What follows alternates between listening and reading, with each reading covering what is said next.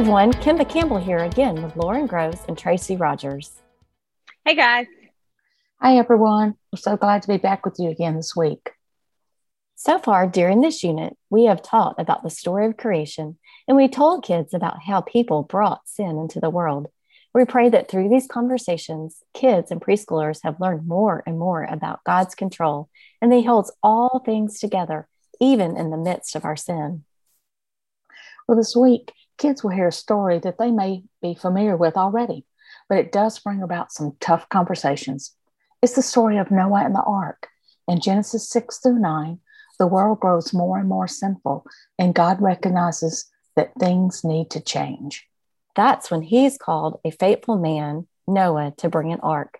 Other people probably thought Noah was crazy for building this massive boat, and he acted out of total faith that God is who he says he is and will do what he says he will do.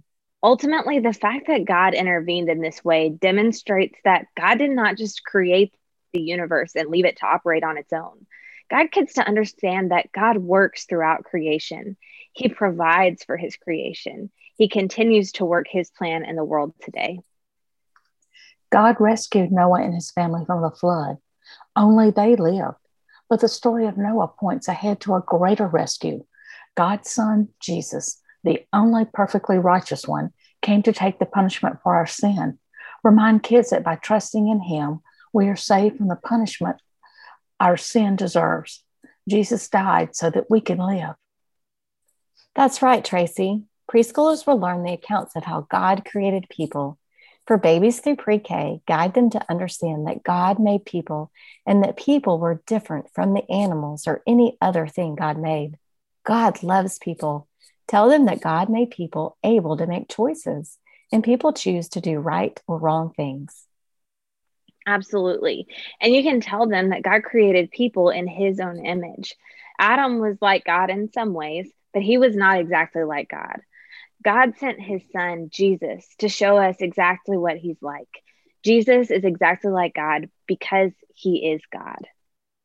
Well, kindergartners will learn how God created people, and then those people chose to disobey him. Lead them to understand that God created people as man and woman. God created people with the ability to make choices, and people can choose to make right and wrong choices. Adam and Eve made a deliberate choice to disobey. You can lead kids to understand that they can still see the effects of wrong choices today when they disobey. After, after Adam and Eve, everybody has sinned. Sin keeps us from God, but it doesn't keep us away from God. He loves us anyway, and He promised that someone from Eve's family would take away sin. God sent His Son Jesus to rescue people from sin and bring them back to God. That's such a great reminder, Kimba. Another awesome opportunity to lay gospel foundations in the hearts of kids and preschoolers this week. Amen, Lauren.